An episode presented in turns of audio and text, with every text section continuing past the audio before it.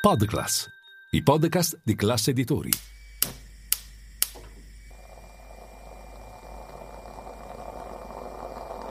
Buongiorno dal gruppo Classe Editori. Io sono Massimo Brugnone. Oggi è martedì 6 giugno e queste sono notizie a colazione, quelle di cui hai bisogno per iniziare al meglio la tua giornata.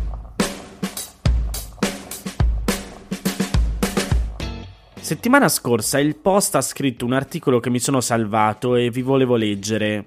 Nel titolo si chiede se è possibile togliere all'Ungheria la presidenza del Consiglio dell'Unione Europea. Se ne discute da tempo a causa delle politiche autoritarie del governo di Viktor Orban, ma non è chiaro come fare. Facciamo un passo indietro e contestualizziamo il quesito. Tra un anno il governo ungherese dovrebbe assumere la presidenza del Consiglio dell'Unione Europea l'organo con poteri legislativi in cui siedono i rappresentanti dei 27 governi dei Paesi membri. La presidenza del Consiglio spetta a turno a tutti i Paesi.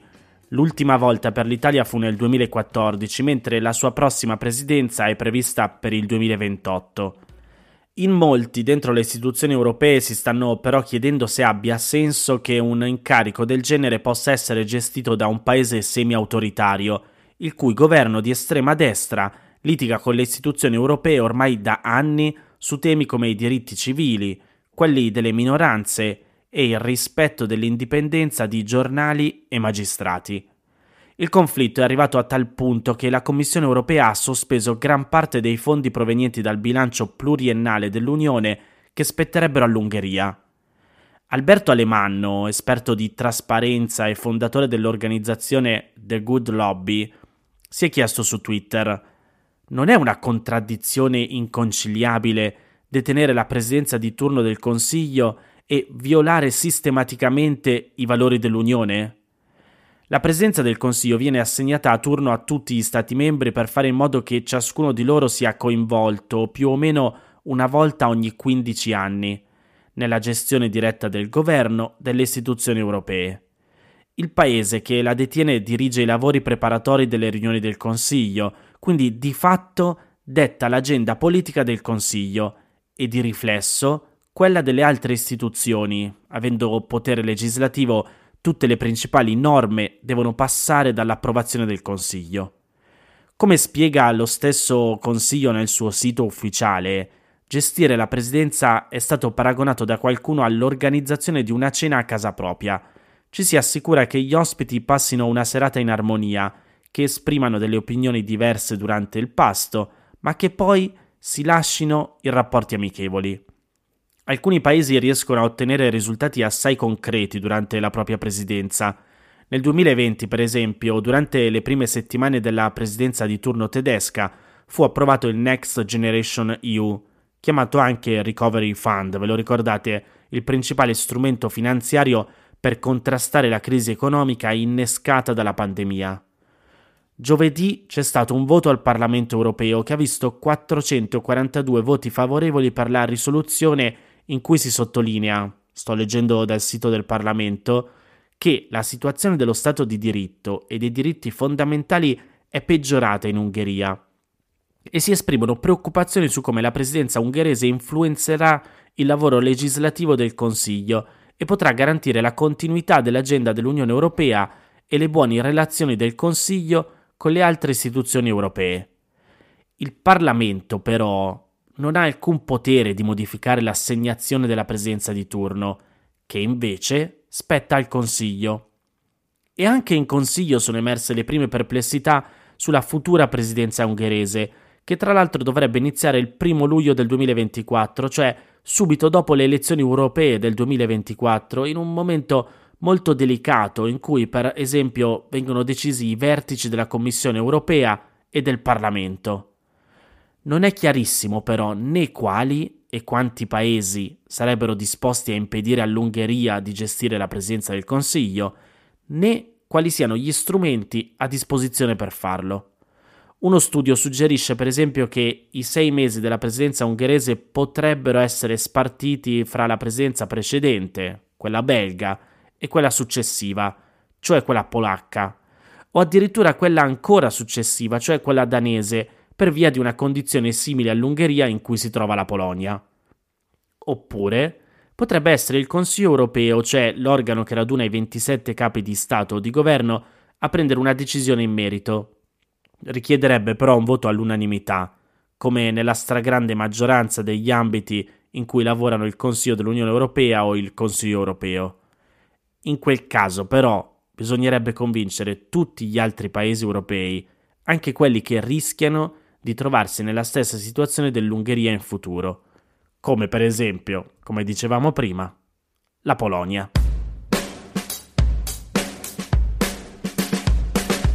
Rimango in ambito europeo perché, come scrive il Corriere della Sera, la Corte di giustizia dell'Unione Europea ha confermato che la riforma della giustizia polacca del dicembre 2019 viola il diritto dell'Unione.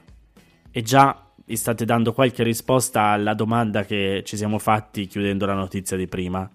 Comunque, la Corte ha dato ragione alla Commissione europea che ha contestato la riforma perché riduce l'indipendenza dei giudici polacchi.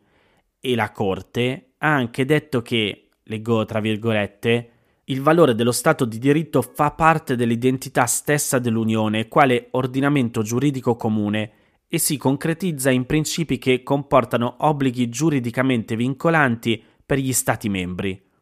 Il commissario dell'Unione Europea alla giustizia in un tweet ha scritto È un giorno importante per il ripristino di una giustizia indipendente in Polonia. Ora ci aspettiamo che la Polonia rispetti pienamente la sentenza. Dal canto suo, il ministro della giustizia polacco invece ha detto che il principale tribunale dell'Unione Europea è corrotto e che la sentenza non è stata scritta da giudici, ma da politici. Ve l'ho raccontato anche nella puntata di ieri, in questi giorni la Polonia era finita nel mirino di Bruxelles per la nuova legge che istituisce una commissione di inchiesta sulle interferenze russe nella politica polacca. Contro la legge l'attuale governo ultraconservatore di diritto e giustizia domenica hanno protestato a Varsavia in mezzo milione. La riforma della giustizia del dicembre 2019 ha modificato le norme nazionali relative all'organizzazione degli organi giurisdizionali ordinari, attribuendo alla sezione disciplinare della Corte Suprema polacca, la cui indipendenza e la cui imparzialità non sono garantite, la competenza a decidere in merito a controversie aventi incidenza diretta sullo status e sull'esercizio delle funzioni di giudice.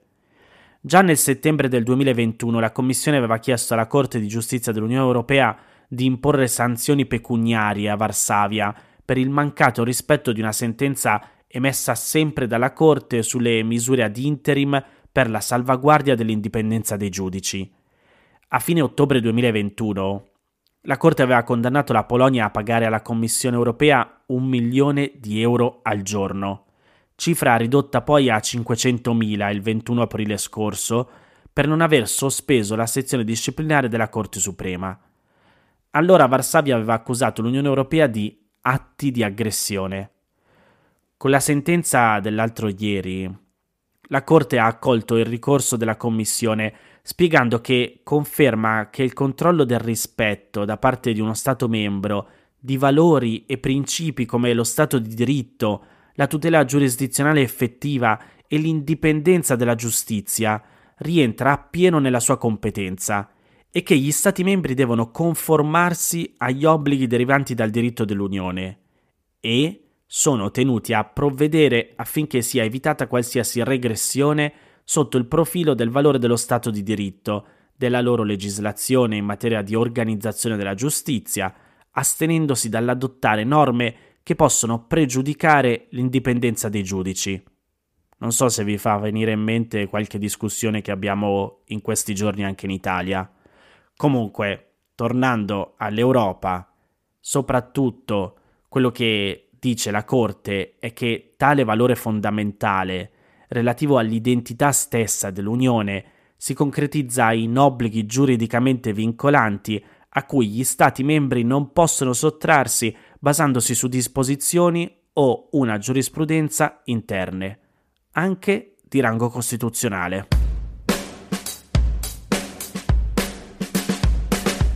Andando dall'altra parte dell'oceano, la notizia di ieri è che Mike Pence sia ufficialmente candidato alle elezioni presidenziali del 2024 negli Stati Uniti, diventando quindi un diretto sfidante dell'ex presidente Donald Trump, del quale era stato vicepresidente tra il 2017 e il 2021. Pence annuncerà la propria candidatura che lo porterà a concorrere alle primarie repubblicane domani, mercoledì 7 giugno, nel corso di un evento organizzato in Ohio, ma ha comunque già presentato la documentazione necessaria per candidarsi. Per quattro anni Pence aveva condiviso buona parte delle decisioni di Trump, ma i rapporti tra i due si erano interrotti in seguito all'assalto al congresso avvenuto il 6 gennaio 2021, quando Trump non aveva di fatto riconosciuto la propria sconfitta alle presidenziali del 2020, vinte dall'attuale presidente degli Stati Uniti, Joe Biden. Al momento, da quel che scrive il Post, Trump è favorito nei sondaggi delle primarie repubblicane, davanti anche al governatore della Florida, molto in vista negli ultimi mesi. Pence, però, potrebbe costituire un'alternativa più affidabile e meno controversa per numerosi elettori repubblicani. Staremo a vedere. Queste erano le notizie a colazione di oggi. Se volete suggerirmi alcune notizie o mandarmi i vostri commenti su quelle trattate, potete scrivermi all'indirizzo notiziacolazione.it. Se volete rimanere aggiornati c'è il canale Telegram di Notizia Colazione. Nel sommario della puntata trovate il link per gli altri podcast del gruppo Classe Editori. Io vi aspetto domani per iniziare insieme una nuova giornata. Un saluto da Massimo Brugnone.